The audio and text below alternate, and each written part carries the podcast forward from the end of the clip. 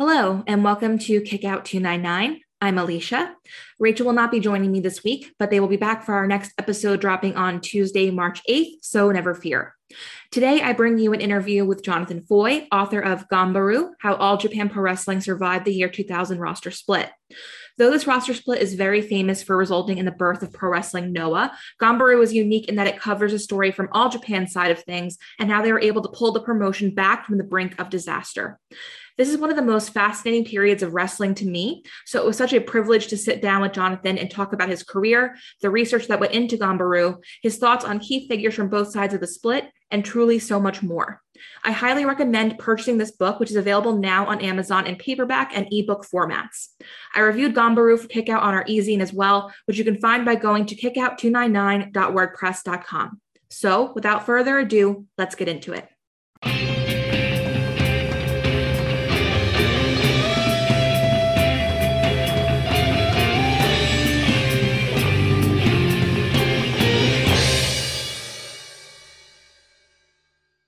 So, Jonathan, can you tell us a little bit about you? Yeah, sure. So, I uh, my main sort of role, I guess, right now, uh, my main job is I edit Insights magazine for the Uniting Church in Australia. That's been my main role for the past four years. Uh, I teach at University of New South Wales part time. On top of that, uh, and my other main uh, kind of responsibility is I have a two year old son who I take care of two days a week. So between all of those things, uh, I stay pretty busy. Um, but only recently have I kind of had the chance uh, to really get involved in what I, I've been enjoyed doing a lot more than I, I even thought I would, which is just writing about wrestling and actually being able to put my writing skills towards that. So that was um, that was something I did during uh, Sydney's lockdown uh, a couple of months ago. So last September, we were in the midst of kind of being locked down again. And um, only then did I really take the chance to actually get to really write about wrestling as much as I would have liked for this book. So, uh, yeah, that's my first book that's out. It's been in the works for a while. It's an interest of mine um, that I've had uh, to explore. I've wanted to write this book for a long time, so it's great to see it actually unfurling and to get to see that. Excellent. And for everyone who's listening, what where can people follow you to learn more about your work and just keep up with what you're doing? So uh, my main handle on Twitter is uh, at Jonathan Foye. That's just my name. Um, very boring Twitter handle, but um, apart from that, uh, I write for uh, Insights' page mostly. That's um, mostly for the website. So uh, insights.uca.org.au for anyone interested in following that. Um, I've tried to write about wrestling for that site just a little bit. So uh, when things happen, like um, when Glow was a thing on Netflix and when we had a chance to review that. And uh, when Dark Side of the Ring came out, I was reviewing that a fair bit. So I've had the chance to write a little bit about that. So anyone that wants to follow that sort of thing. There's a bit of the content uh, out there like that, but um, not as much of a chance to write about wrestling, like I said, as I, I would have liked. Um, it, I write about whenever I can, um, but you won't see it as much uh, on there. Well, definitely. I mean, I'll be checking out some of your Dark Side of the Ring stuff. That sounds excellent. Like you mentioned, we're here today primarily to discuss Ganbaru, which is your first book published back on January 4th about how All Japan Pro Wrestling survived the 2000 roster split. But before we get into sort of the meat of that, in Fumi Saito's foreword, he mentions that you started following wrestling during the Attitude Era, and magazines and forums are what helped you discover Japanese wrestling. So I'm super curious, what was it about Puroresu that caught your attention, and who were some of the wrestlers, or what were the promotions and matches that really drew you in? So I think um, my first real encounter with professional wrestling was through, as you mentioned, the Attitude Era. And on occasion, you kind of then see some of the Japanese wrestlers that were coming through, the likes of Tajiri. And um, with Tajiri, particularly, it was his kicks, it was his style being this interesting mix of lucha, which you see a little bit of, but uh, that and kind of the hard hitting kind of uh, mix well, some of the others like Ultimo Dragon and and the like who kind of made their way through to the US. Um, so as well as that, I think it was just this idea that wrestling could be presented as something different to what you see on TV all the time. So I read Mick Foley's book and he went into that a little bit as well in his first book. He sort of talks about his time in Japan, about the Japanese audience.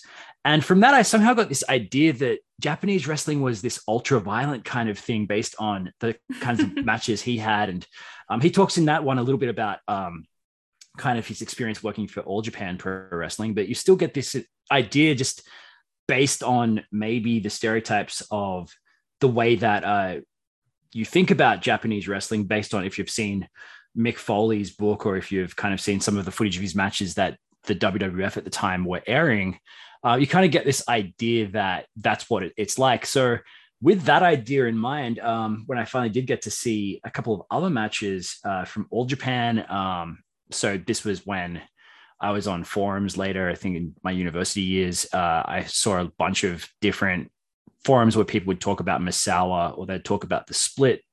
Um, or I, I, read about the split briefly um, during high school, but there's no way to really understand that when you've never seen the product before or it's outside of your context. So right. I, I, knew that who Vader was. Um, and there was talk about Vader at that time staying loyal to Motoko Baba. And uh, we've learned later that that's not what happened, but the initial reporting of that was that he was going to stay loyal. So when he actually did split to Noah, um, that was a big news item. That was not what Vader was expected to do. So uh, I knew who he was from the WWF, is my point. And I knew um, about some of these stars that ended up over in Japan. So knew about it as this exotic place, but hearing about Misawa, hearing about Noah and All Japan, I got to see some of these matches, but they were outside of context. I didn't know what the story was. I was just watching and seeing this spectacular kind of display of head dropping, of them hitting each other very hard, and them seemingly not selling anything. That was kind of very my, my first match. I don't think I particularly understood it very much.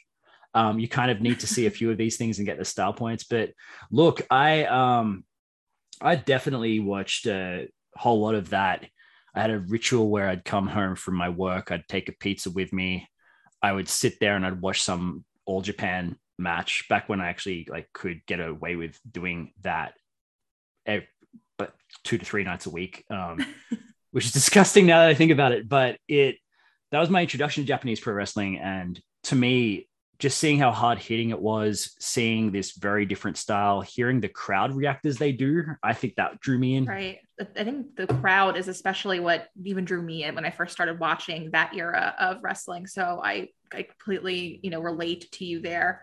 And you you talked before that you're an, you're an editor for Insights Magazine. You you wear a lot of hats. You tutor part time. Yeah. You also hold your PhD in communication. So you you have a very extremely impressive resume. But when did you actually start writing about wrestling? Is there any experience you had with writing prior to Ganbaru? I know that you mentioned that you've been writing some stuff for Insights, but is there anything even beyond that where you had been writing about wrestling?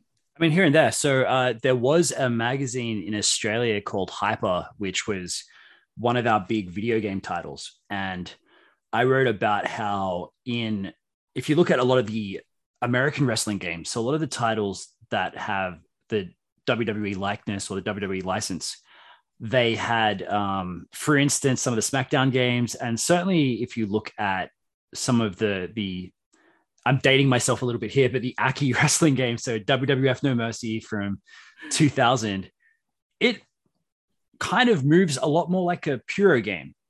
Like you watch them, they drop each other on their heads. They have times that they try to get up but fail to get up, and these sorts of things you would not particularly see in a WWF match at the time. You'd see that in an All Japan match, and that's because the people that made the games were themselves um, huge Puro fans, but also a Japanese team. So their primary kind of cultural experience was with the Japanese pro wrestling.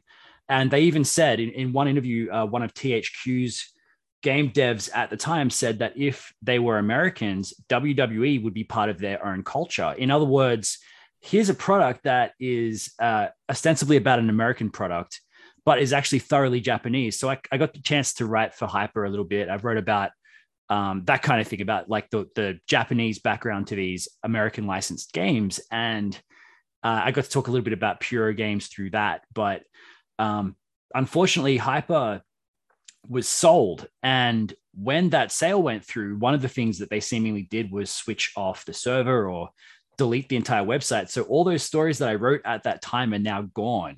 Oh like no. I, that's a that's a loss that's hard to describe. You can access them through the Internet Archive and through the kinds of projects uh, like uh, the Wayback Machine and things like that. So they're not truly gone. You can actually access them, but it's still frustrating that they're all yeah. So I, I had a chance to write about that for that site and for another site that um, was kind of a self-publishing site called Sweet 101, which I'm pretty sure has also been shut down since then. So you won't be able to find any of this. Is one of my major points here. Um, I've written about this stuff. It's largely gone now. Um, but yeah, that that was really it. Um, with insights, we had a friend of mine who's a Uniting Church minister who basically told me um, you know, uh, another friend of mine is also a United Church minister who's a, a, wrestling fan as well. And he said, Oh, I really want to see a podcast where Jonathan and Liam try to compare the New South Wales and ACT Synod of the United Church to the WWE. He's just joking, right? so we did it. And um, we put together this podcast where we kind of went over WrestleMania weekend, the links that we saw between faith and wrestling, what the two have in common. And there's a lot more than, than you would think in terms of pro wrestling has gatekeeping fans.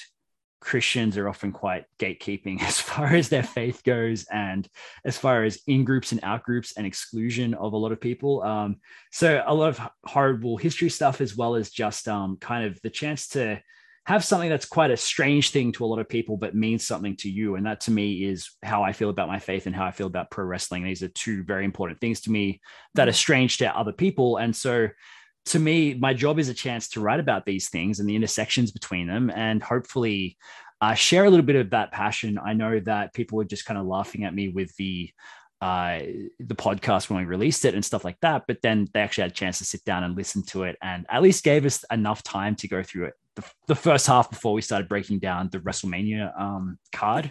right. Uh, that really dragged after after that i think. But though that was a cool ex- experiment. Um, so there are a couple of podcast episodes out there that liam and i recorded along these lines. Um, i think one was called the cross and the turnbuckle or something like that. So um, we yeah i've had it's it's not often a chance that i've had before like i said to write about pro wrestling. It's something i would love to do more of and the book has definitely inspired me to do more of that. But uh, it's certainly been uh, something that I only get to write a little bit about as it comes up. And um, uh, this is my first chance to really dive right in there and kind of um, go into the nitty gritty of it. I mean, I love that the idea of that podcast. I hope that we can maybe listen to some of that podcast, Jonathan. I feel like that would be really interesting. I love the intersection of your passions with that. But that is a great transition into talking about Ganbaru. And when it comes to the All Japan roster split that led to the formation of Pro Wrestling Noah, it's very common to find coverage of the event from the Noah side of things. So, what made you want to cover this story, particularly from All Japan's side of the split? I think, as you mentioned, um, we've largely heard about this from the Noah side. And there's a couple of reasons for that. One of which was that the Noah product was very impressive and was the new thing and the hot thing in Japanese pro wrestling, such as it was in that era.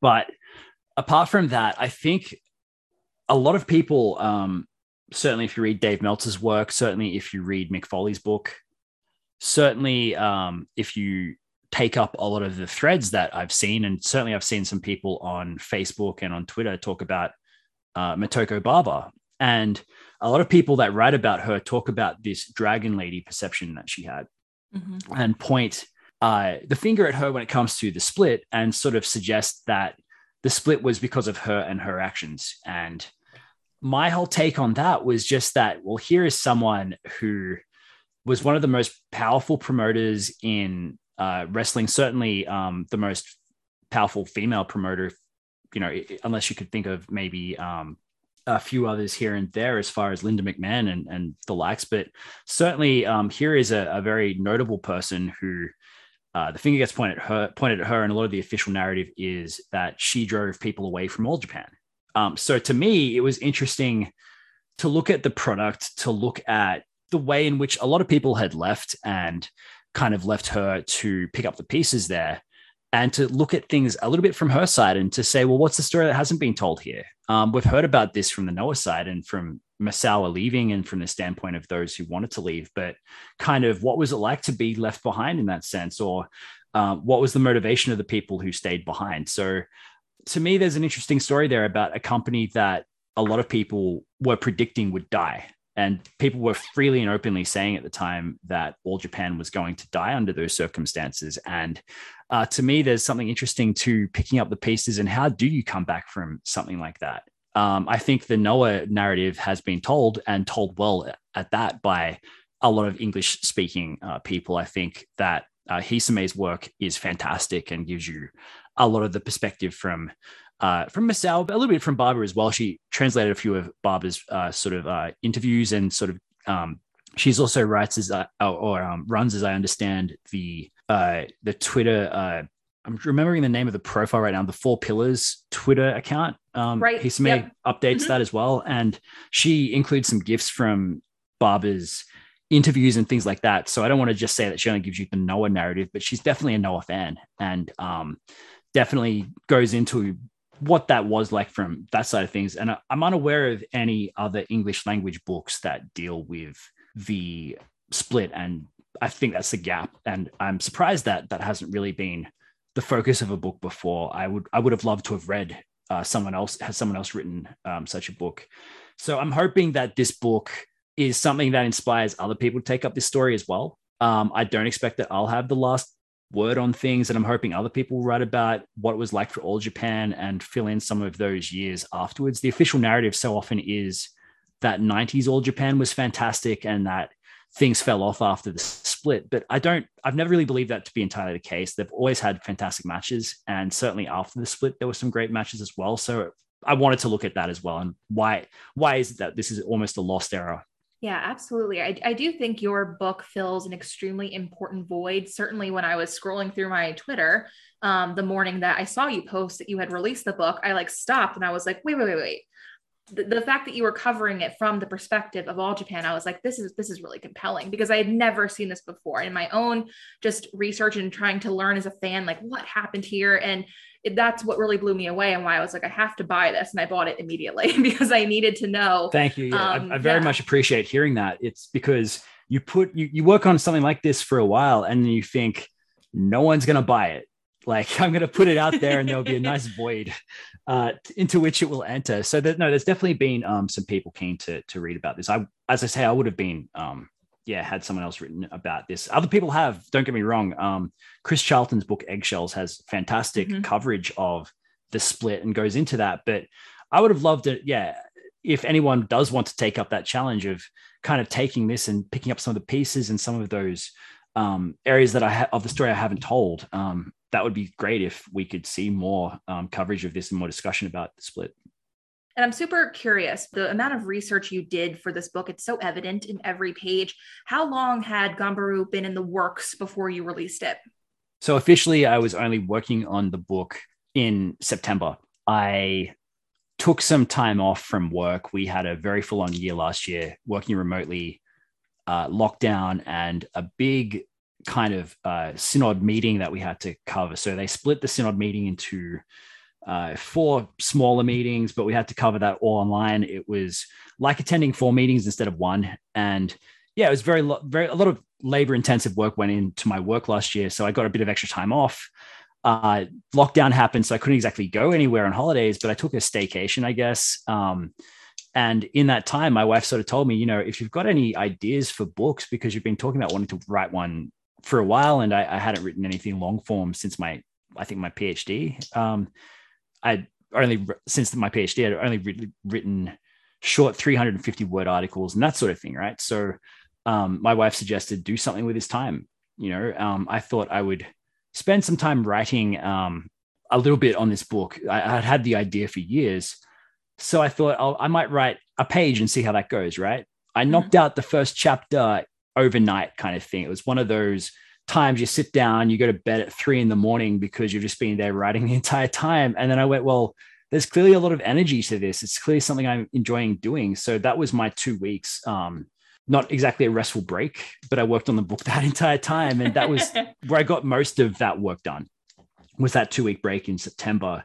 Before that, I, I had the idea um, probably a couple of years ago, actually. And, you know, when it occurred to me that no one had really written about the split before, I think it's fascinating as far as a time when a company is left with two wrestlers on its permanent roster. And how do you come back from that? And the toings and froings and the business dealings that led to the New Japan working arrangement that All Japan had, and these sorts of details. Um, I think that I've probably had the idea for that for a couple of years, but actually I only worked on that since about September. Um, so until from September till January was the main bulk of that work. And since then, it's just been kind of looking at small fixes to the ebook. So anyone that bought the ebook uh, in September, as you did, I've since uh, had some uh, updates to it so please download the book again if you want the the full and best experience of that but i kind of use that as a soft launch for the uh, print version which is out as of last night so uh, yeah i've just launched the paperback for that now i kind of use the ebook version to soft launch the book and kind of see how all of that went so uh, do check that out if um, if you haven't already had a chance to re-download the book if you're one of the early adopters because I've fixed some things and added just a tiny bit of extra stuff there. Perfect. And with this sort of topic, and I, and I should have looked this up again before we started talking because I did review Ganbaru for Kickout, and I had to look and try to figure out how much, how many years of history you covered in this book. And I think when I did the math, it ended up being something like 72 years of history. So, yeah, what um, did your research process look like when you're putting wish, all of this yeah. together? First of all, excellent review, by the way. I think you kind of thank you got the major point that I was largely hoping people would pick up, which is here um, looking at the humanity of, of Motoko Baba, and I think she was unfairly maligned in some ways. Um, in that, I think that she's a, a, more complex person than a lot of people treat her as. But when it comes to the research process, I wish I had um, some kind of linear process to my research because it was not in any way um, uh, a straightforward process. A lot of it was seeing what was on the official record. So doing a lot of reading of the Wrestling Observer from the time and going back through the Observer and looking at their archives and seeing what the story was that Dave Meltzer and others were writing about and looking at Chris Charlton's work. And he translates a lot of other Japanese work before then, um, looking at Hisame's work and then just asking what are some of the gaps here and what are some of the other stories to tell or what's missing from this or what would i like to know more about um, the other thing there was um, I contacted Fumi Saito pretty early in the process, and anything I didn't know, I kind of asked him, and we had very long conversations about that. So that was part of it. But my research process, and I say this as someone who completed an honors thesis and a PhD dissertation a while ago. I wish I had a process because it's it's chaotic. I, it wasn't a linear thing. A lot of it was going back and adding to things I'd written months before and that kind of thing. So uh, definitely one where everything that I read became about this book at some point. And certainly there was plenty more I wish I'd added um, since then. There's a lot more stories to tell from this as well that I didn't get a chance to tell. I can only imagine. And I actually wanted to ask you as well you mentioned you've mentioned a few times your primary sources that you actually interviewed for the book, and that's Chris Charlton, Fumi Saito, and Hisame. How did you, you know, decide on, on those three in particular? I know that you know Chris has a lot of books and he translates um, things from Japanese, which is really helpful. Hisame does a lot of the same work. And then, what was it like working with Fumi Saito in particular, who did cover so much of this wrestling firsthand as a journalist? Oh, so Fumi is amazing. Um, Fumi was on a friend's podcast uh, a couple of years ago. So uh, my friend Dave uh, basically runs the All Japan Pro Wrestling Worldwide Fan Group and their official podcast, Suwama Station. And um, the Suwama Station podcast had an interview with Fumi going into the split in, I think it was the end of 2020, but it might have been a little bit before that. And in this interview, he basically uh, did Fumi, he laid out a lot of these nuances that we maybe don't get because as uh, English speakers and as people who I, I, can only speak for myself here. I do not have a great grasp of Japanese. Um, so a lot of things are lost. And because um, there haven't been a lot of English language texts about what happened, um, in the West, in particular, we we are missing a lot of the story. We're missing a lot of details. Mm-hmm. So um, Fumi was out there already as someone who was bridging that gap, and I think that's been his contribution to wrestling as a whole. Is that he, as someone who lived in the US for some key parts of his life, he was there for the end of his high school and the beginning of his college. He spent the entire, um, I think he did an entire degree in the States, right? So mm-hmm. he spent a lot of time there, and that was part of his formative years. So to me, he's someone who has bridged the gap between the US and Japan as far as some of this information goes. So um, I reached out to him after I heard my friend's podcast to say, hey, my my friend. First of all, there's an in there to say that you did a podcast with a friend of mine, um, but then to sort of say, um, you know, if you'd be uh, willing, I'm working on a book about this subject matter, and I had a couple of questions, and uh, I thought he might tell me, sure, no problem. Um, let's talk about that soon, or maybe email back and forth a little bit. He said, oh, sure, I, would be happy to talk to you about this, and I said, oh, that's fine. Shall we set up a time? And he said, well, I'm available to talk now. So when someone like Fumi Saito tells you I'm available to talk now, you drop whatever you you are doing and you go and you do that. So that's right. Yeah. I ended up expecting to speak to him for maybe 20 minutes and we spoke for an hour and a half that day and just kind of segued into talking about wrestling and what we're watching at the time and that kind of stuff. So uh, yeah, look, um, Fumi was pretty key to this book. Um, I didn't think of getting him to write the foreword until quite a while um, when we're well underway with the book that I thought he had interesting ideas about where it was that these things started. So I thought to kind of halfway through production, I kind of thought to ask him to do that. And I thought it might be, again, a, a ways of promoting the book as well. People know who he is. So now he's very generous with his time. Um, we had some 90 minute interviews uh, where we went into some of this material. He bridged the gap and kind of plugged the holes as far as a lot of my knowledge goes and a lot of things that I had questions about and he's just uh, released a book as well himself um, in Japan, which is a sociology of pro wrestling, and mm-hmm. uh, it kind of adapts some of his um,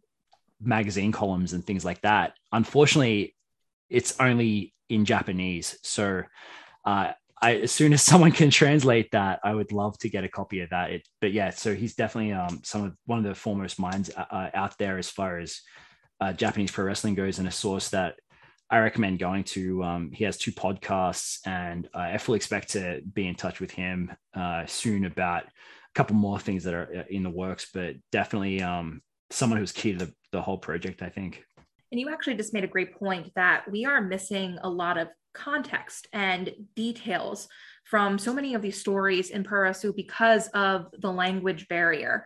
So I'm I'm wondering, did you find that your own ideas of what happened in the lead up to the roster split and after changed as you wrote Ganbaru, or did they largely remain the same? Oh, definitely. Um, I think definitely through speaking of Fumi, there were certain things that I didn't know about or ideas that I had that at least he said we're wrong. And um, I didn't know about some of the disputed details until we're getting underway with it. Like there was certainly um, stories that I sort of took for granted as being accurate that he said were not necessarily the case, or if they happened, they didn't happen quite in the way we oftentimes understand. So he maintained, um, for instance, that Misawa and Kawada never fell out, that they remained close and that they managed a friendship. And if you look at their entire history, it's definitely a, a kind of complex relationship there. And he just uh-huh. he described it as they were brothers.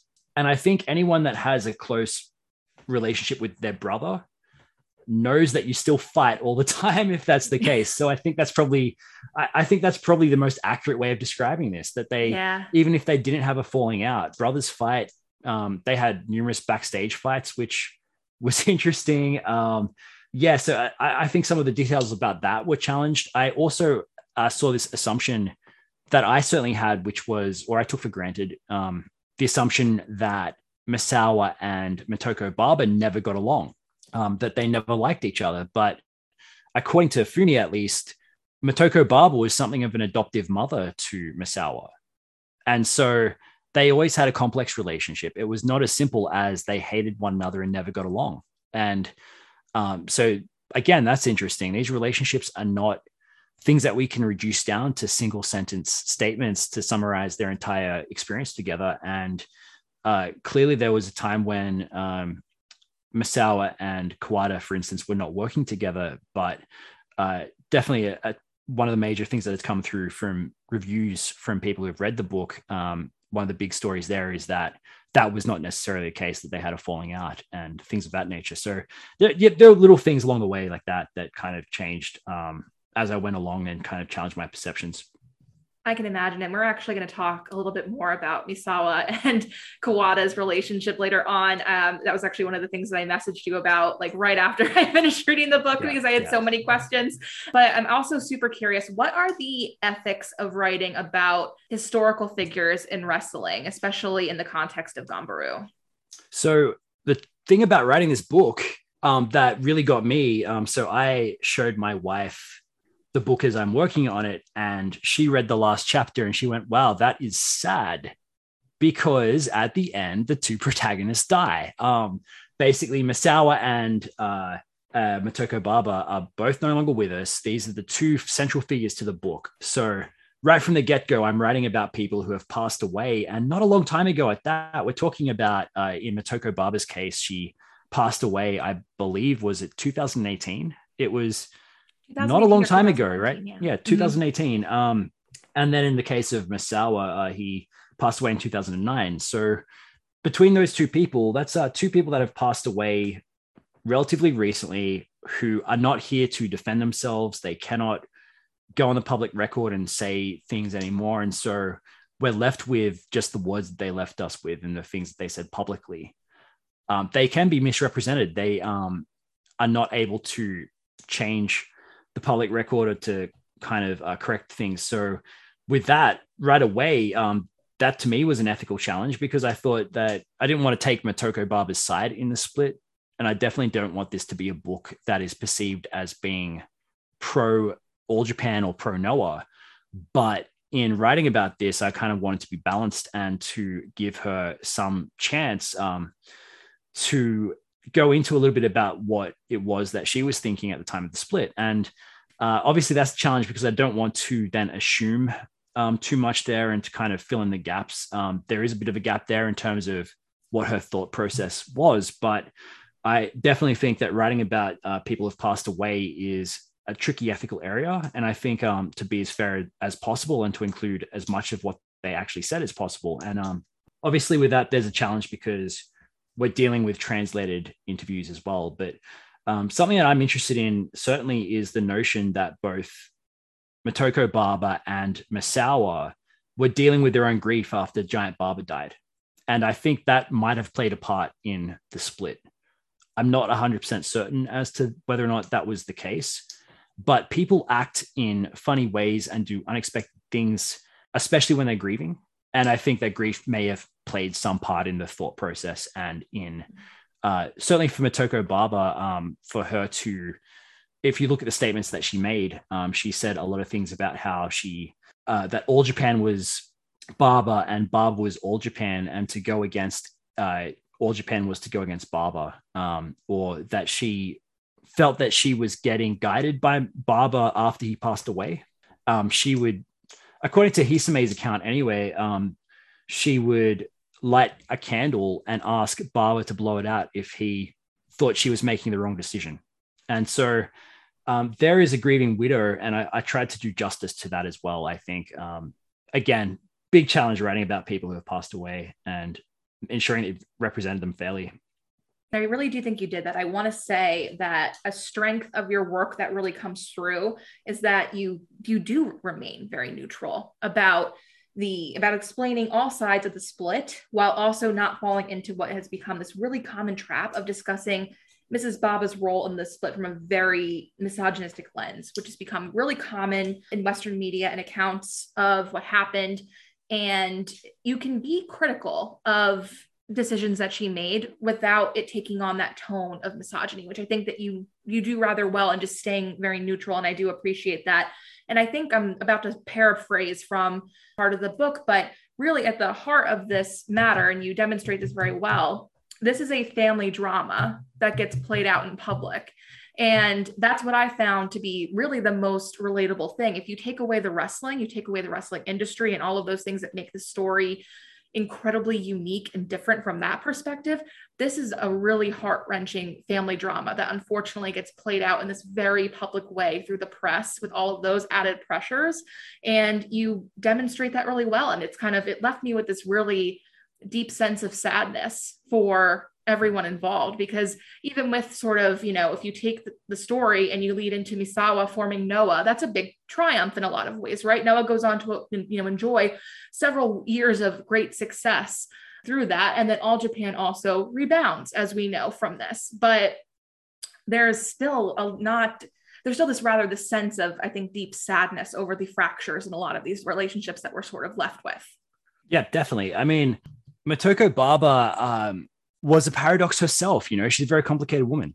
Um, she apparently wanted to get out of the wrestling business, right? Like she clearly wanted to sell All Japan in 2002 when she was convinced to do that. And then I would have thought that then she would have stayed right out of wrestling, but then she did these produce shows in 2015. Like she actually produced a couple of shows uh, with some All Japan talent in them, and she got involved with All Japan in 2014, I think it was. So um, in the le- the years leading into her death, she was involved here and there with the wrestling industry for someone who supposedly wanted no part of it anymore. So she's a complicated woman, and I think um, someone who um, has a lot of depth to her personality that we kind of miss out on a little bit. You know, we we hear about how she was supposedly an abrasive person who, and I'm sure she did a lot of things that led to the split, and I'm sure that she was culpable in that sense. She's definitely got a lot of people offside, especially from the native roster. But a lot of the Gaijin talents, especially Stan Hansen, loved her and thought that she was very kind and um, considerate of them. And you know, flying in Turkey for the American wrestlers to celebrate Thanksgiving. That's not the actions of this callous woman for sure. Um, and I definitely think that she's a complex figure and i hope that uh, and i appreciate you saying that that i did justice to that because i think that was part of the the goal of the work at least was to kind of show that there's a complicated situation here that we don't know the full extent of and perhaps may never know some of the ins and outs um, unless we're there. So uh, yeah definitely I, I wanted to kind of go to the complexity of this and of their relationship.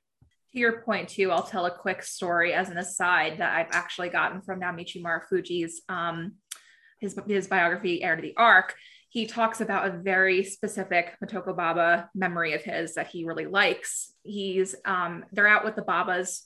I believe Misawa was present as well. And he turned around because Mrs. Baba was calling to him, and she hands him a handful of change so that he could go to the arcade and play at the arcade. Awesome. He was probably 18 or 19 years old. He was really just a very brand new trainee to All Japan, but that is his like best memory of his yeah. time with Motoko Baba, you know, before everything happened and they headed toward the split really. So, but that's something that he he remembers. He he wanted to tell it in his book. That's like something that's very important to him. So it just it speaks to what you're saying that she was a a complicated figure, but there's there's nuance there. There's a, a human being there. And I mean, the lives of the new the All Japan um, trainees, especially, were so tough, and it was oftentimes that they were so um, enmeshed in the training that they didn't get to go out a whole lot. So for her to do that, that's a pretty big gesture, even though it seems like a very small thing. Um, and yeah, for an 18 or 19 year old, especially, that's a lot to go through. So yeah, no, that yeah, it's a kind of fantastic anecdote, and I think it kind of goes to um, uh, to the kind of person that she was. That she was a very generous person. Um, was the was his uh, biography translated officially into English, or was it kind of no, this is actually this is something that I actually got from Hisame's blog. Yeah. She has translated the first um, several chapters, which I do recommend people look for if they're interested. It's a great way to get a sense of you know what's in his book. She has not completed the book, but um, it is a great read if you can just get through the first couple of chapters. She is available. She's definitely also done the same thing with Misawa's book um, as well, at least for a couple of chapters here and there. But yeah, definitely um, something I'll have to check out because, yeah, again, it's one of these um, things that if someone could put some effort into translating these books and bringing them to a Western audience, I think there'd be a market for that. And I'd certainly love to see and would buy a whole lot of these. So maybe if they could do it gradually so I don't spend my entire bank account on them would be good. But yeah, there's definitely a market for for these stories from the Japanese side of things and from um, for a Western market at that. Oh, absolutely. I think it would save us a whole lot of time and money to be sure. And um, on that note, let's let's switch gears and go right into uh, those questions I want to ask you about Misawa and Kawada because, like we were saying, yeah. um, this is something I wanted to ask you more about specifically because this viewpoint is so different than what has been largely reported in Western media. And um, I think these two actually have a rather tragic story, especially as we head toward the end of Misawa's life and the end of Kawada's uh, career.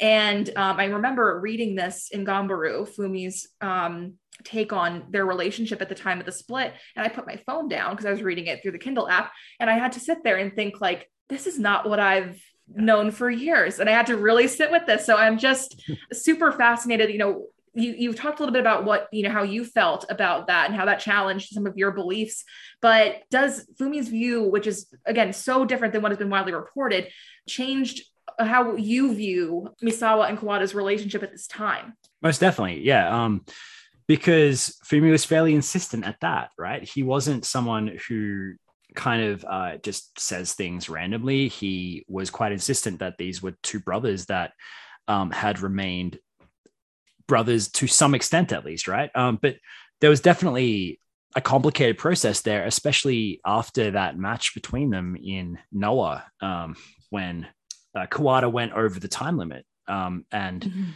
that Misawa believed that he had done that deliberately. I think, again, a spat between brothers, I think there's still some degree of commitment there to maintaining the relationship, but I don't think it would have been easy and certainly it was a relationship like any other with its ups and downs and um, definitely I, I, changed my views about what their um, kind of uh, uh, uh, dynamic was um, based on some of the comments that Fumi made. Um, but yeah, as I say, he's definitely someone who is there at some key points and at least um and he he's quite aware as Fumi that wrestlers like anyone else will try to tell you their side of events and try to twist them and kind of spin them a particular way. He said, "Oh, the boys would come to me," and he kind of rolls his eyes a bit and said, and they would, you know, tell me gossip and tell me the rumors. And just like anyone else, they get involved in this stuff. They want to kind of be a part of the rumor mill and kind of um, to tell a, a, journalist that who was there. And um, I don't think they're as friendly towards journalists now with the backstage setup. He said that he had a bit more, not free reign, but certainly a bit more ability to walk around than he would now. But um, definitely he's someone who can still get backstage at all Japan Pro Wrestling events. So he hasn't misrepresented them to that extent that um, people are still happy to have him around and admire him as a journalist. So he's um, quite willing to stake his reputation on some of these dynamics being more complex than we thought. And that, yeah, that definitely um, challenged uh, how I viewed in turn Misawa and Kawada and the kind of brotherhood that they had. Incredible insight to have. And I do just want to mention here because you mentioned specifically what happened at Noah's Destiny show in 2005. And I just want to plug Dylan Fox and WH Park's excellent Kawada biography podcast episode for the Long and Winding Royal Road series through Post Wrestling. If you're listening and you haven't listened to that episode, please do. There's a lot of fantastic information there. Dylan and WH had some translated excerpts from Kawada's book, which really helps understand Kawada's mindset and things about his life. But they talk about that that moment between them at Destiny because that's where it occurs, and you see Misawa storm off in the middle of Kawada speaking, and that's the last match they have. And then Misawa passes away in 2009 kawada wrestles for about another year and then he stops having lost his passion for it entirely after misawa has has passed away and he doesn't really have like a retirement show like there's you know kawada hasn't really done any of that since about 2010 so it's just really fascinating to think about the information and the context that fumi saito is able to give you and, and just think about the the nuance here and the, the depth of their relationship and how even with the the extreme ups and downs of this relationship i mean they were even at odds when they were younger in all japan. They had um their their seniors were rivals. I mean, you had Tenryu with Kawada, and then you had Jumbo um, with Misawa, and so you had that as well. And it's just incredible to reflect on that new information with this time period and try to kind of put the the pieces together of this. I mean, certainly if you look at the uh, Yahoo News uh, Japan story covering Misawa's funeral, they had a picture of Kawada arriving, and it's it's just a devastating image. Um, he looks ashen. He looks um, devastated, and someone as tough as Kawada, and someone who we're we're used to seeing um, as tough as he was in the ring, and as violent as he was, um, to see him as upset as he is in that image, it's clear that he's lost someone incredibly special to him. A very complicated relationship, though, and um, definitely they had those ups and downs. And um, definitely, I think that um, it's interesting. Chris Charlton in Eggshells does um, suggest that uh, they were still open to a rematch with one another, which is where I got that for the book. And so somehow you have a situation where there's some heat there, but they still at some level um, want to do that again. Um, I never got a chance to as well, um, which is kind of the real horrific part about that. Um, Dylan also did a fantastic review of the book. He recorded a podcast episode about it that's free on their Patreon, on the Eastern Lariat Patreon, that um, goes into some details that I missed and into some of the story that I left off. And um, it's an excellent kind of piece to sort of unravel a few of those extra details. Highly recommend everyone check that out. Dylan does some incredible work. And now, Jonathan, I want to ask you a question. It's probably a very loaded question, but in your opinion, could the 2000 roster split have been avoided or was this conflict inevitable? So, in considering that, Fumi Saito's point of view is that it was inevitable, that there was no changing that um, because he believed that Misawa was kind of like a kid in All Japan, that Motoko Baba was something of an adoptive mother to him uh, Giant Baba was definitely an adoptive father to Misawa. And for him to form Pro Wrestling Noah was kind of like a kid leaving home, that he needed to take this step in order to grow up in a professional sense. He needed to leave All Japan and needed to form his own company. And um, in that sense, Fumi is of the opinion that it was utterly inevitable. I don't know. I think that if they were to stay together, if there was to be a sort of remnant there if um if all Japan was to stay together as it was and avoid the split, you kind of then would need some kind of intermediary between Baba and Misawa. Mm-hmm. And I would not want to be that person that would have to go between them. But maybe there could be some way of the relationship um, being held together uh, if there was some kind of way of them coming up to some form of compromise because Baba was of the opinion that budget was limited, that wrestling had peaked, that after uh, Giant Baba's death, that they had to keep the company together and they had to uh, kind of maintain the status quo. Where Misawa saw a need to bring in a uh, kind of new uh, version of what they were doing to up the production values, to modernize the contracts, and all that sort of stuff. So there has to be some way between those two points of view, um, perhaps whereby uh, Misawa might be limited in what he could spend budget wise, but could nonetheless book however he wanted or something like that. But it would have required a compromise and a lot of work on both sides. So I can see why that did not happen. Um, so I'm sorry to be sitting on the fence once again here and, and saying I don't know. Um, I'd love to think that maybe uh, the split could have been avoided, but ultimately, what happened there happened there. And I think we did get, um, as Dylan Fox points out, I think we got an extra wrestling promotion out of it. We got a third viable company. We definitely have the big three now, which um, I think serves us quite well in terms of the amount of wrestling that we get nowadays. Um, in terms of three excellent companies that produce very different forms of wrestling. Um, I think that the production values are quite different between current contemporary All Japan and Noah, but I definitely think that we are better for having the two different companies. Um, as much as it can sometimes hurt to see all Japan struggle uh, in a business sense, it's good that we we got Noah out of the entire thing. I think. So that's my my non-answer to that question. I don't know. no, that's very fair, and I mean, I would have to, I would kind of have to agree. It's a hard thing to uh, to disagree with from that standpoint. Who do you think benefited from the split the most, and who benefited from it the least? So I think definitely Kawada benefited a lot. Um, he went from being one of the four pillars and being uh, sort of a star that was in Misawa's shadow to being the undisputed ace of all Japan. Um, it's a bit sad the way in which that had to happen, but um, definitely he managed to realize his star potential. He had that fantastic run as Triple Crown champion from 2003 to 2005.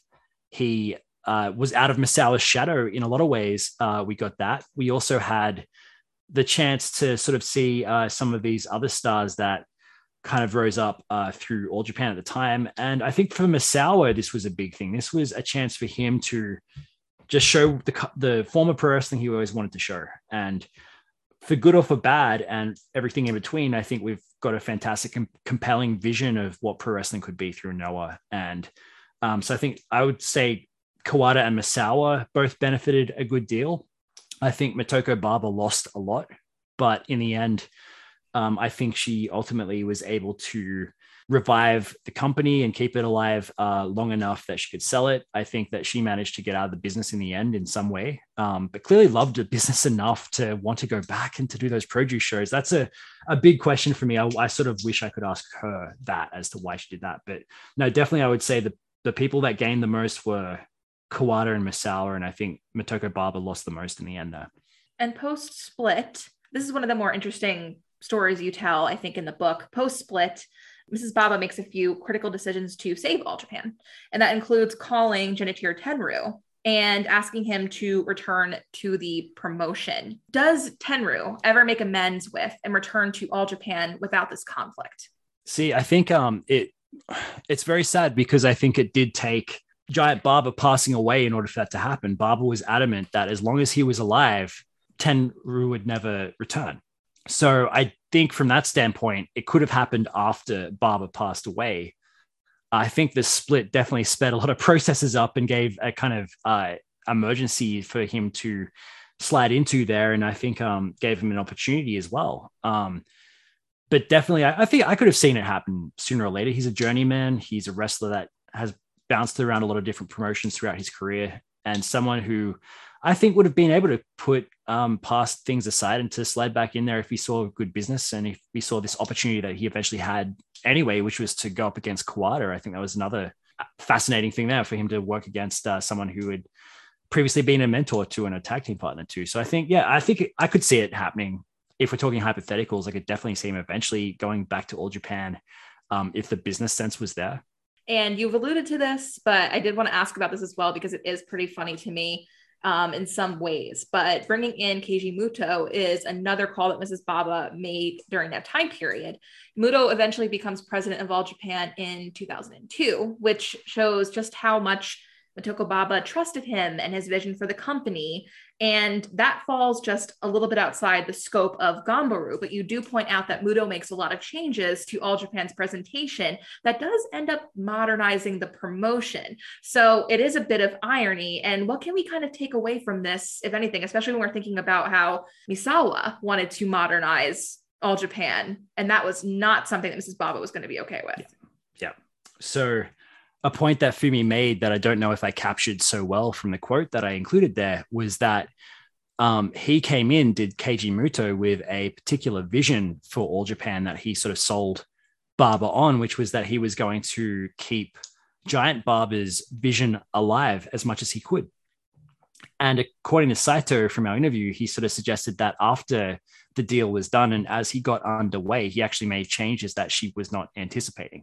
So according to Saito anyway, um, the deal that they made would have been one to preserve all Japan as it was, and that Keiji Muto actually ended up changing things more than she expected, um, at least when they're initially talking about this. So definitely, I think um, one thing there is that change is inevitable. Ultimately, there had to be something to change the presentation and to adapt all Japan. And I think the way the wrestling industry is, um, if you're not changing and adapting, fans will get sick of the same old thing and will move on. I think this had mm-hmm. already happened to some extent. Certainly by 1999, the whole concept of the four pillars was one that had been strained, and I think they were already leaning toward elevating Akiyama. So definitely, you saw there changes were afoot anyway. But I think ultimately, the lesson we can take away from this is that change is inevitable if you wish to survive. And I think that ultimately, all Japan would have changed no matter what happened anyway. And so I think there um, that might have been something that she should have embraced earlier. But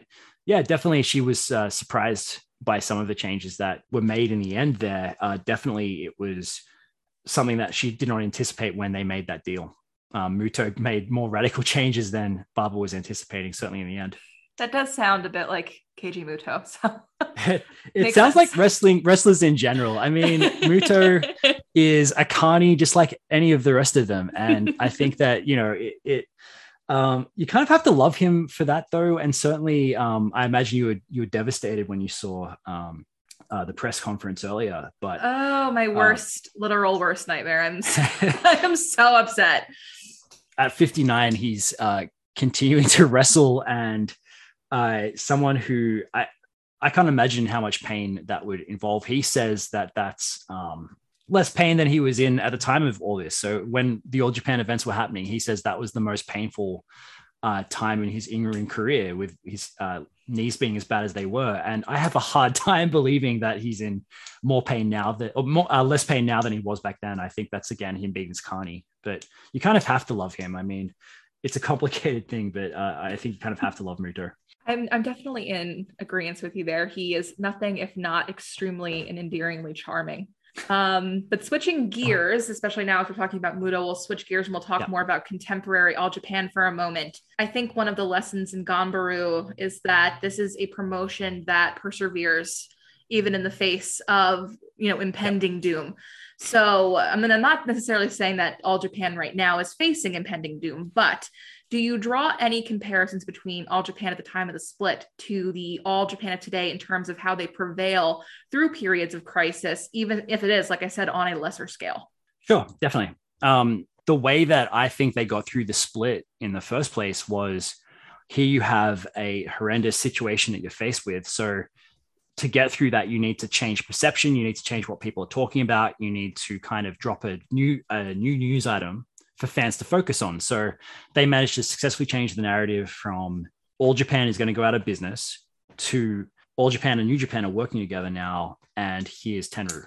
Um, right now, we had a few people leave at the end of last year, and that's not a good look. And that's apparently going to some problems that the company is having with its talent and with how people are feeling backstage. Definitely, I've read that, and again, it's rumor. Um, and I'd like to hear more about it, but definitely it's been rumored that Tajiri is one of the controversial figures backstage that some people um, have hard feelings towards. And um, as a Tajiri fan from way back, and I mentioned that, in, or Fumi mentions that in the book, um, you know, it, it's something that uh, clearly there are people who have very strong opinions about him, and clearly there's some backstage turmoil there, and some people have left. And that being the case, I, I do think that All Japan to some extent at least tried to and attempted to change the narrative when they dropped that huge bombshell uh, on their first show of the year on the 2nd of January at the Korakuen Hall show when they unveiled that they'll be returning to the Budokan for the first time in 18 years. I think that was an attempt there to try to kind of shift the attention away from the people that have left and to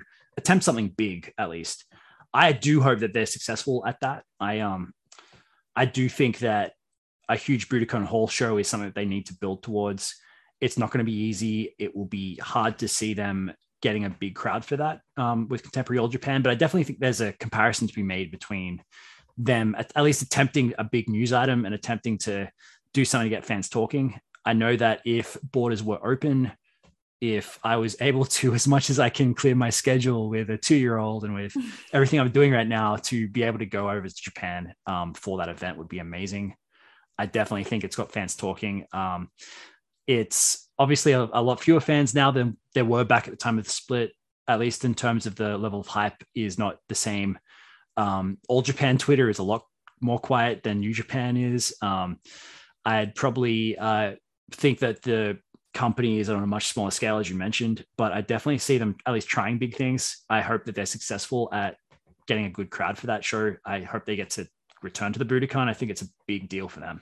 And a common thing that you're you'll hear now among wrestling fans is that Noah's golden era, which we define as 2000 to about 2009, was the true continuation of Giant Baba's All Japan. Do you see anything of Giant Baba's All Japan in All Japan today? And if not, whose influence do you see the most on the promotion? I definitely do. I, I think there are some uh, strands there that, that remain. I'd say at the end of the book that the style of wrestling is probably what I would consider to be sort of New Kings Road in the sense that they don't have the same head drops, they don't have the same crazy bumps.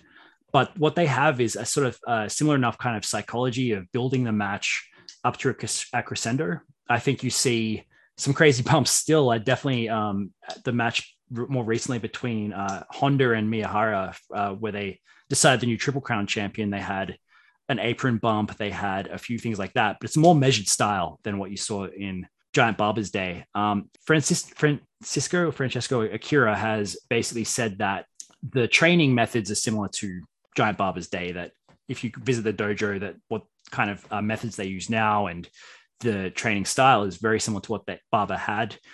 And uh, definitely, if you look at things like the uh, ways in which they promote the Triple Crown and uh, the World Tag titles, and they talk about the kind of history behind them and the men who have previously held them. A lot of the time, they'll harken back to those days of the Four Pillars, and definitely you see some of these moves that uh, you see the wrestlers use. You know, when um, Zeus was doing that great run in the Triple, uh, not the Triple Crown, sorry, but the uh, Champions Carnival, mm-hmm. the Champion Carnival a few years ago uh, when he won.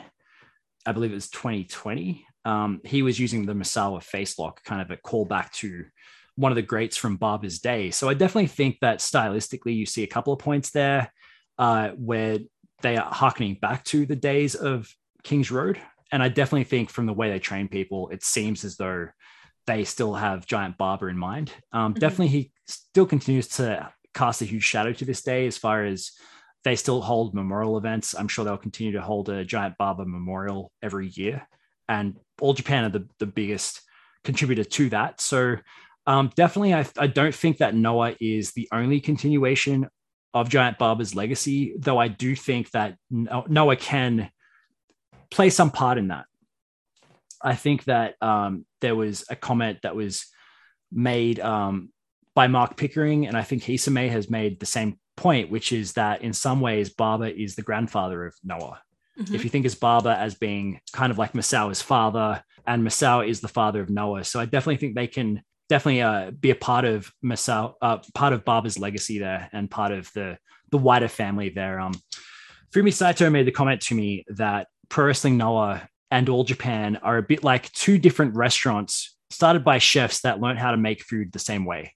Mm-hmm. Um, in that they're quite different promotions, but they have a similar enough style and that the wrestlers kind of have that heritage. So definitely there's a shared heritage there, and um, one that I hope they celebrate a bit more. I'd love to see some more joint work between the two of them. It seems unlikely right now, but uh, All Japan uh, have worked with Noah in the past. They were successful. Uh, New Japan and Noah have had that recent show, which seemed so unlikely at the time. So there's some hope that the two of them can work together and um, celebrate this legacy we think about even 2020, we were supposed to get Sugiura in the champion champion, champion carnival, I believe. That lineup looked amazing, right? Yeah, like the, the people that we're going to bring in for that. So it's, it's, you know the pandemic it makes things so difficult, but hopefully we'll be able to get back to a, a, real working relationship or at least working towards one. And I'm really glad that you you brought up the King's Road style because there's something in Ganbaru I wanted to mention uh, Richard Aslinger, who res- wrestled as Richard Slinger during his career, he likened wrestling the King's Road style to painting a portrait. And he cites three tenets of the style being snug, believable, and credible. He also said that the era was one of a kind. I don't think it can ever be recreated, which really had me thinking about this. So I'm wondering, what are your thoughts on Slinger's stance that the King's Road style is effectively dead when we reflect on where we are in modern day Puroresu? I think there are parts of it that are still remaining. And definitely, if you look at that match that we saw at the on New Year's Day at the Budokan between Go Shiozaki and Nakajima, mm-hmm. that one very much to me at least seemed like a King's Road style match. If you look at some of the big bumps, if you look at, in fact, at one point they even got onto the um, the rampway and they had a bump off the rampway to the floor. That to me called back to, and I don't know if this was deliberate, but to my mind, they were calling back to Misawa against Kobashi when they did that. You know, the, the famous or infamous ramp bump that they had. Um, it looked a little bit safer than when um, Misawa took that bump, but yeah, uh, definitely they had that moment, and I thought this is a callback. This is them very much embracing that Kings Road style, or at least referring to it in this match. So Look, I think that in some ways there are things about the Kings Road style they would do well to move away from. There were dangerous head bumps, and I think that things got to quite a, a point where you saw some insane uh, bumps that took place. We saw the toll that that took on these wrestlers' bodies. It certainly took its toll on Misawa, who felt the need to fight through pain as he did and to carry the company both behind the scenes and in the ring. Um, that I think that there are aspects to it in terms of the approach to bumps and some of the dangers that they embrace that maybe they would do well to get away from and to have that slightly safer style. But as far as that went, um, I definitely think that there are at least aspects there, um, you know, that they've retained. I definitely think that we see the King's Road in the way that Noah work and in the way that All Japan works as well. I don't think it's been abandoned wholesale. I don't think it's the same as it was back then, though, as far as the amount of bumps that these people take and the head drops and so on and so forth. I think they've definitely switched that up. And I, I think that's probably for the better.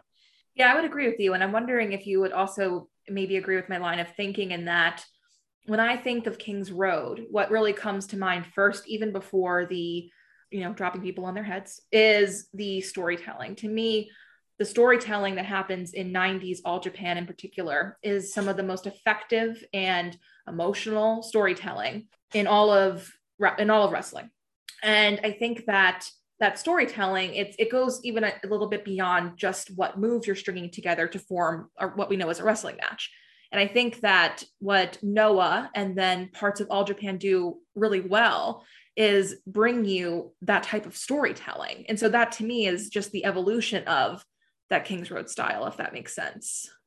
Definitely. I mean, if you look at uh, that match that Jake Lee had with Kento Miyahara last year for their anniversary show, uh, I think it was Champion Night Two, a Champions Night Two at uh, Ota Ward Gym. It was a one hour long draw. And I saw Twitter light up, and all these people were hating that. They hated the result. They thought that was bad for Jake Lee, and they thought that this was um, kind of a, a terrible result. And um, I rewatched it and I was thinking about how Kawada could not beat Misawa for so long. They had that long story they told where mm-hmm. he came up short in the title run, in the title matches. He, um, I think they tell they were at least trying to tell the same story between Jake Lee and Kento. Um, mm-hmm. That Kento is kind of Jake Lee's white whale. He's someone that uh, that Jake hasn't been able to beat, and so I think through that they were kind of doing this storytelling, this kind of story of he can't beat him. So it's a long term goal for him to finally beat Kento. And when he does, it will be a big deal. I think that's um, something they've taken directly from the Misawa Kawada story and the Misawa Kobashi story that they had that form of um, you know that long arc where you have you can't just watch one match you have to watch every match in the series to get the full story so I, I think that's where they were going with that before jake's injury i hope they can still tell us that story that one day jake can beat kento for the belt um, I, I that might just be my head canon here, and I, I, don't know if that's what they meant to do, maybe. Um, but I definitely hope that's where they were going with that. And that was my reading of it when the match was over, that they are still trying to establish that. And yeah, I think it'll be a big moment. I hope they get to maybe tell that story in the Budokan that um, of Jake finally beating Kento, or at least do that one day. Um, so yeah, I hope that storytelling remains. I hope that's where they're going with that. Well, I think Jake is coming back. I think the date we got was March like 21st or something. So we are about a little over a month away. So I'm hoping that we can get back, Jake back on track because really I mean, it would if, be. If he does come back, then it's um certainly gives. I'm trying to think of what the show was. Was that the Korakuen Hall show? was that a another show? I can't remember the venue they announced it, but they've definitely announced Jake Lee's return at this mm-hmm. point. Mm-hmm. and I yeah, I hope that he can plug into a big storyline there. Certainly, everything that's happened uh, while he's been away, there's a lot of potential there for him to um, have some kind of implication for the story they're telling with his faction and everything that's happened since he left. So, yeah, I, I definitely look forward to it. I think he's got potential. Um, I think they need to get behind him in a big way. I completely agree with that. I think that, yeah, we have a running thing where every episode we've released for Kick Out, we'll have talked about Jake Lee at least once. So I'm glad thank you for obliging me. That, yes. yes. thank you for obliging me, Jonathan. Um, switching gears entirely, you source or you cite rather a lot of great books in Ganbaru, but which one would you recommend most to your listeners? So um, there's a couple there that are, are, great. I think the first one though has to be Chris Charlton's book Eggshells. Um, mm-hmm. It's a story about up to a point in 2018, every major show that had taken place at the Tokyo Dome, including the empty arena match where uh, DDT hosted. Uh, I think it was uh, I can't remember who he was up against, but uh, it was definitely uh, one of those wild uh, kind of appearances there. As far as the king goes, and as far as the ways in which he tells some fantastic kind of comedy stories, there it was. I'm having a mind blank here as to who Minoru Suzuki's opponent for that show was. Mm-hmm. But there was an empty arena match between Minoru Suzuki and someone from DDT, and this is featured in the book. This is how detailed Chris Charlton has been. Um, basically, uh, it goes into not just the matches themselves, but the backstory to them. And in telling the backstory, he goes into everything in terms of the corporate hijinks, the um, the the split itself, some details uh, that he's translated from interviews. He translated an explosive interview that Misawa had on Japanese TV as a way of contextualizing the split. So if you want to understand the split better, I think that's a great source and one that I went back to time and time again. Um, obviously, I think everyone's probably read by now Mick Foley's first book, Have a Nice Day. Um, if they haven't, it's an older book. It came out in 1999, but he talks about his All Japan run, which was something I didn't know a lot about. He goes into a little bit about what the country was like for him um, to tour with. So uh, that's a fantastic book that I think kind of doesn't need me to commend it. I think a lot of people read it already, but that was one that I, I returned to a few times. So uh, in the short time that he he devotes to it is interesting. Um, so probably uh, those two books off the top of my head. The other book is uh, I, I, kind of recommend advisedly is Stan Hansen's book. Yeah. Um, the Last Outlaw, which that one is editorially a little bit of a mess um, it's not exactly a linear book. It kind of one minute he's talking about his time in Kansas City, and the next he's talking about his time in Texas, and then Japan before cycling back to his early years. Um, but if you can get past that, it tells some great anecdotes. There's some wonderful details that we didn't have before, and I, the the number of times that I quote that book, I think speaks to how good it is. Um, I don't think I captured everything from there that you'd want to take away. There's a lot of great takeaways from that that one. So I'd say Stan Hansen's book.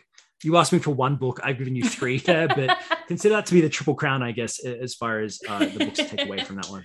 That's totally okay. I actually, the Stan Hansen book is something that was on my list for like way too long. And then reading your book is what made me buy it. So that was helpful for me. So thank you, Jonathan. I did speak briefly to his editor um, to get permission. So um, in order to put out a commercial work, I needed to get copyright permission from a number of these different um, editors. So the way that American law works is that would me quoting them would be considered fair use.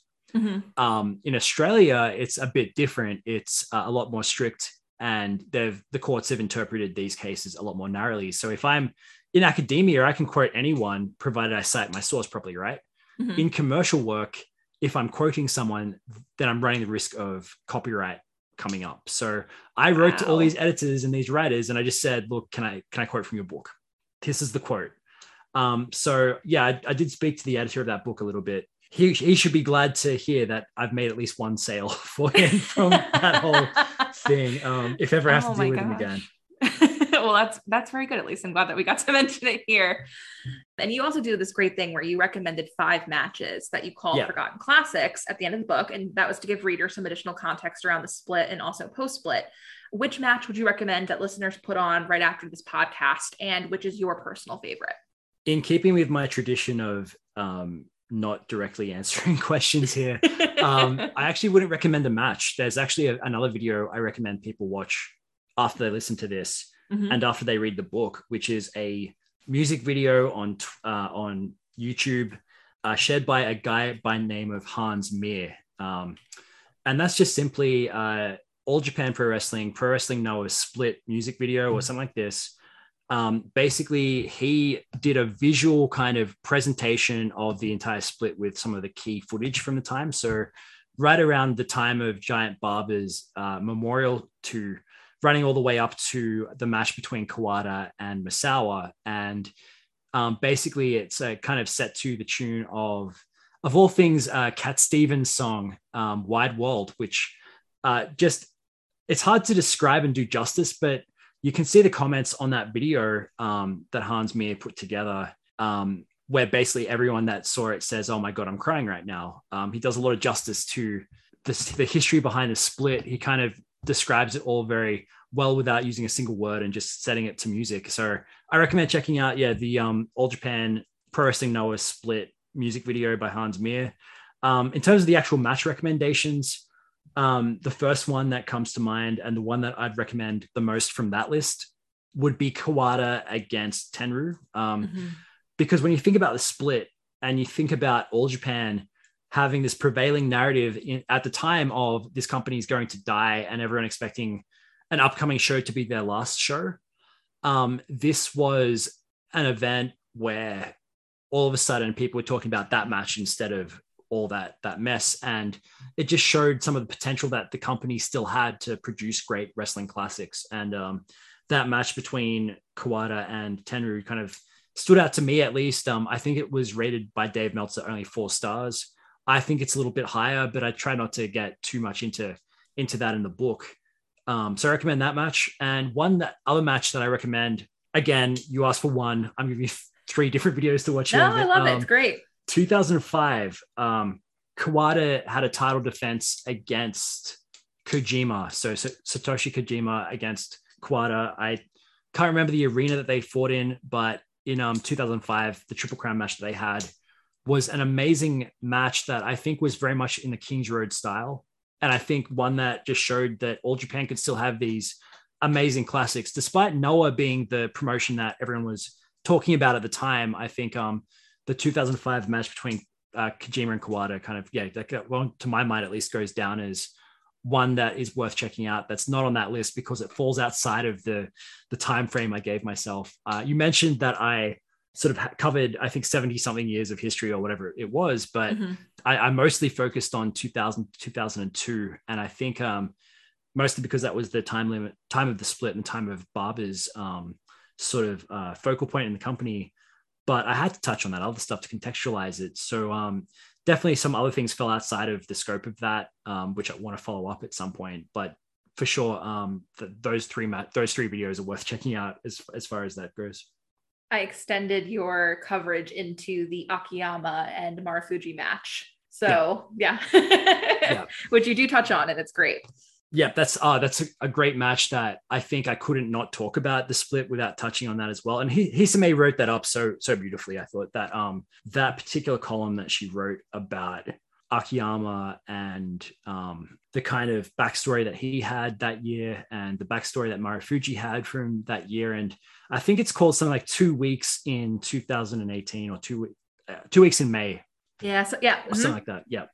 It's um it's definitely in my reference list. And if you haven't read that, um, I recommend to anyone listening to this to go and, and read Hisame's work, but especially um, Two Weeks in May, because it's a beautiful piece about pro wrestling and, and about um, kind of how the split was still felt all those years later. And uh, I definitely had to kind of bookmark um, that as one of the kind of uh, points of history along the way. If we're talking about the split, you can't not talk about that match. So mm-hmm. again, I focus on 2000, 2002, and then jerk back to 2018 and kind of everywhere else. But that's kind of the nature of it, I think. Definitely. And what are your plans for Ganbaru from here? Is there anything else that you would like to accomplish? You did mention before that the paperback copy is now available, which is great. People can go out today and, and purchase. I know I purchased mine today.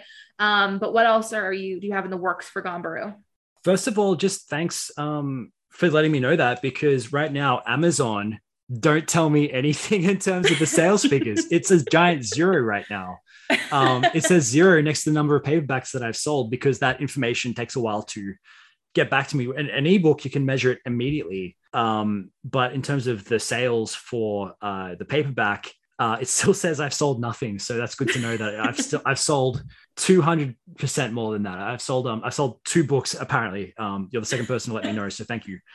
Um, the other thing there is that um, I I kind of hope with that whole thing, you know, I, I've got um the paperback out and I kind of hope to promote that. And uh, I've got a few things lined up where I'll be talking about the book. So uh, Fumi Saito, I mentioned, is on a couple of podcasts, and one of them is called Write That Down.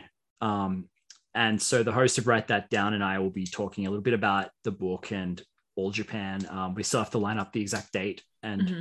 stuff like that. So I'll be doing a couple of podcasts like this um, to kind of talk about the book and kind of uh, hopefully from there to uh, I guess think a little bit about where I want to take things after um, that. But for now, I'm just sort of focused on trying to get the book in as many eyes and let as many people know that I can about the fact that it exists. Um, it's a self-published thing, so being a self-published book, I kind of have to carry the process as far as any marketing or any kind of promotion uh, like that goes. Mm-hmm. Um, all the challenges that come from that. So I, I've definitely got a little bit of time ahead of me where I'll mostly be focused on that, but I've definitely got a few other ideas as well for what I want to do after that process is finished. Wondering how we get it in front of like I don't know HBO.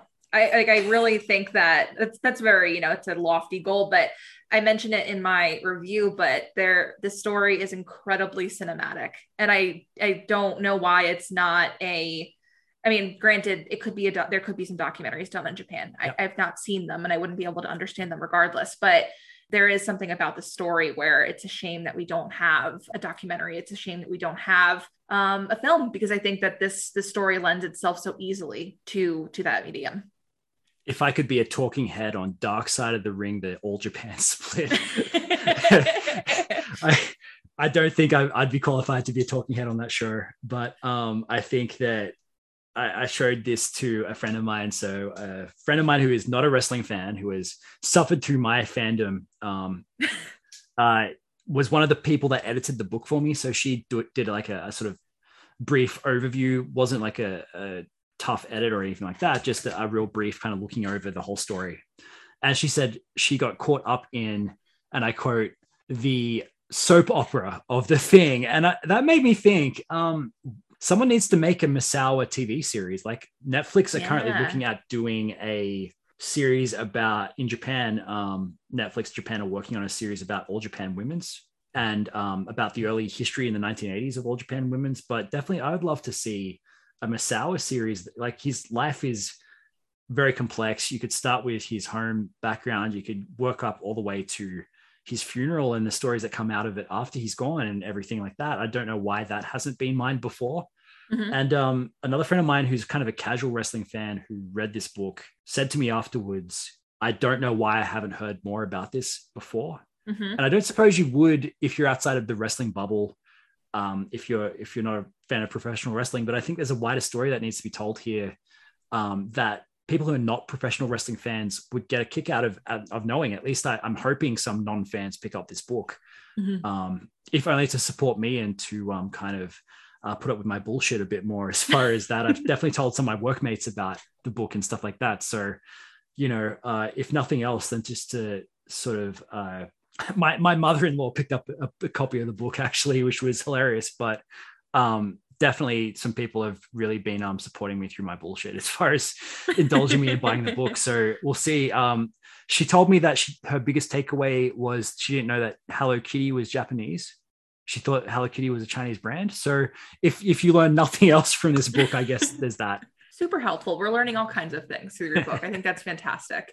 And you also alluded to this earlier too, and you might not be able to share everything, but are you interested in writing more books or even some articles um, coming up on Japanese wrestling or just pro wrestling in general? And if you can share, um, is there any stories or people catching your eye right now? Yeah, of course. Yeah, definitely. Um, I've put together a proposal for a book that I've sent out and I'm waiting to hear back. Um, sort of as to where that goes and if they pick that proposal up. Um, but basically, I wanted to do the history of pro wrestling Noah. So I want to start with Noah's formation, look at it from the Noah standpoint. I think I've, apart from the one chapter in the book, um, the book is mostly from All Japan's perspective. So this time around, I would like to do a different book that actually looked at the Noah side of things, mm-hmm. but more of a, a, a bigger, expansive history. So I'd want to start with the formation of Noah and then go up to about 2021 when they returned to the Nippon Budokan. And um, I think uh, Kenoh's whole that Kenoh promo where he starts off by saying, "We're back at the Budokan. This is proof that if you you know if you believe something, if you uh, follow your dreams, you can do it." And so I'm here at the Nippon Budokan in front of all of you assholes. From anyone else, that would be a massive tone shift, but from Kenoh, that's a perfect line. Um, but yeah, definitely, uh, that's my kind of bookmarks for that would be from their formation to 2018. Yeah. Um, I've put together a small kind of, I guess, proposal to write that book, and we'll see where that lands if I get to do it. The other thing I really want to work on at some point is just the follow up to this that would look purely at the Muto years. So from 2002 Awesome. to Mhm. 2013 and a little bit of 2014, um, looking at kind of um, bookmarking uh, that from the moment he takes over to the moment that he leaves to form Wrestle One, and then the efforts of uh, All Japan uh, to pick up after that, and a little bit about I think um, Akiyama and the role that Akiyama played in keeping the company going, um, because technically All Japan went out of business and started again under a new um, company listing and just bought all, over all of the IP and all the wrestlers that they could. So there's a story about that as well about kind of how they restarted from there. So that to me would be the bookmarks of the the follow up, the direct follow up to Ganbaru.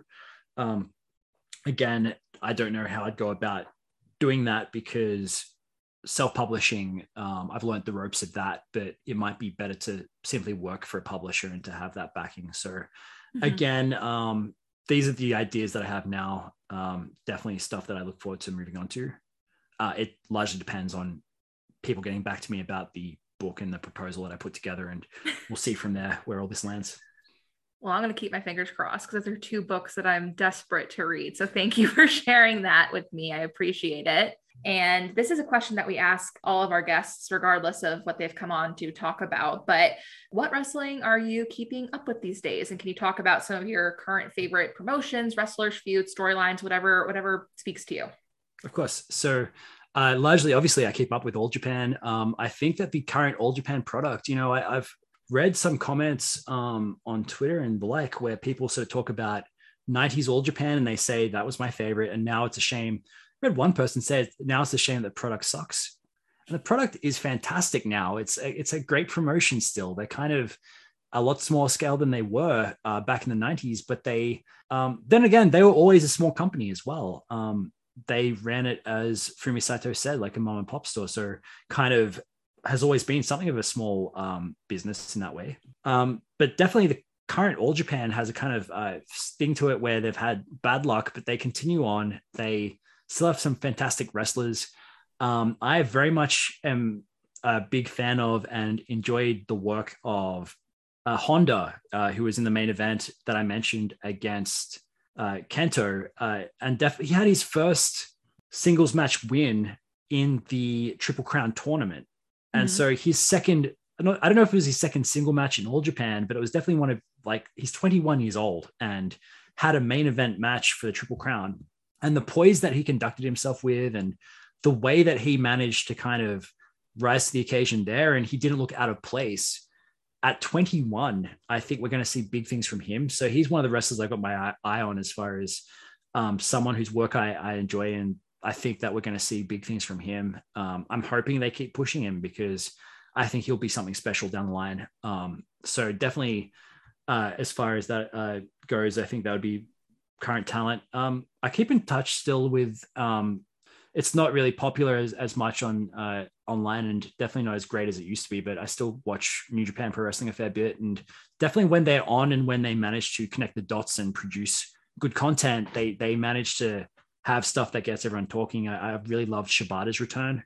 Like Mhm. that to me was a huge moment. And uh, I really loved the New Japan Noah sort of beef that was happening and sort of the the single event that they had. I'm hoping we get some more stories from that Mhm. because it would be a shame if that was left to one um, show. I think there's plenty of meat on the bone there. There's plenty that they could go into. I could fantasy book for days about where they could go from that. Um, Oh, yeah. And obviously, I, I'm still watching a, a fair bit of Noah. I think Pro Wrestling Noah has been having an awesome year this past year. The, the growth that they've had, the English commentary, the presentation, and the fact that they're able to run the Budokan two times a year, I think is fantastic. Um, Mhm. they're definitely on the up and up right now, and that's exciting to see. So I think that's really it. I wish I had a bit more time, but having a, a two year old kind of gets in the way of uh, my ability to watch wrestling. Um, he was watching with me a little bit, and we weren't concerned about it. It was going really well, and he seemed, you know, he seemed to be uh, sit there and watch it at least. And it was all great until he performed the Kamigoye on his mom. As far oh, as no. kneeing my wife. It was a very gentle knee, but he grabs her hands and everything to do it. So I think we pulled back from there and went, he's not watching wrestling with me for a little while yet. Um, I still need to convince her that it would be okay if we do, but um, definitely it's kind of a dream of mine to one day take him to Korakuen Hall and show him wrestling live and stuff like that. Um, I hope to be able to do that, but for now, I don't think. I, I, think I'll be losing that battle as far as trying to convince my wife that that's something we can do now. So yeah. it limits a bit of my ability to watch stuff. I, I pick up on some DDT um, when I can. Um, they're a great product as well, but just time being a factor there. That's completely understandable. and so we're, we're winding down, Jonathan, but where can listeners purchase Ganbaru? So it's available through Amazon. Um, Amazon have just linked the paperback page to the uh, page of the ebooks available from. Um, so if you were to do a search in Amazon uh, for Ganbaru, G A N B A R U. I, I don't know why I said that because that'll be on the, the notes, I'm sure, for this episode. Mm-hmm. Um, the first result, I think, is at least it was a book called The Ganbaru Method, which is like a fitness book. Um, don't confuse it with that. But um, I think now it's the number one result. I'm not too sure, um, but you'll definitely find it on, on Amazon. And I know that Amazon are going to sell the paperback to some um, other networks as well. So it might be available through some other stores, but um, I only get a small kind of kickback from that. So please buy the thing through Amazon. Um, and for the rest of my work, uh, you can uh, find it on Twitter as well uh, under my my uh, Twitter handle at Jonathan Foye or one word. Um, that has the pin tweet has the link there as far as the book goes and everything else that I'm currently working on. Excellent. Thank you so much for all of your time, Jonathan. This has been so awesome, and I really appreciate it thanks for having me. This has been a this is a great podcast um, that uh, you're putting out here. As far as this goes, it's definitely one that has very quickly become one of my favorites, and I think the key amount of work that you're both putting into this has been pretty uh, clear throughout and pretty awesome to see. So thanks again.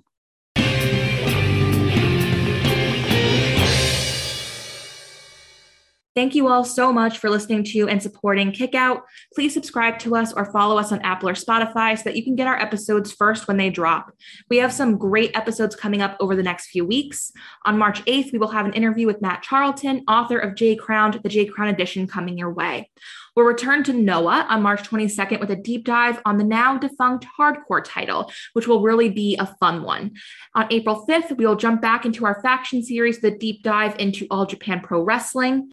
We have also recently launched Talking Triple Crown, a monthly All Japan Pro Wrestling show hosted by Jesse of Royal Road 72 on Twitter. So keep an eye on our feed for the next episode.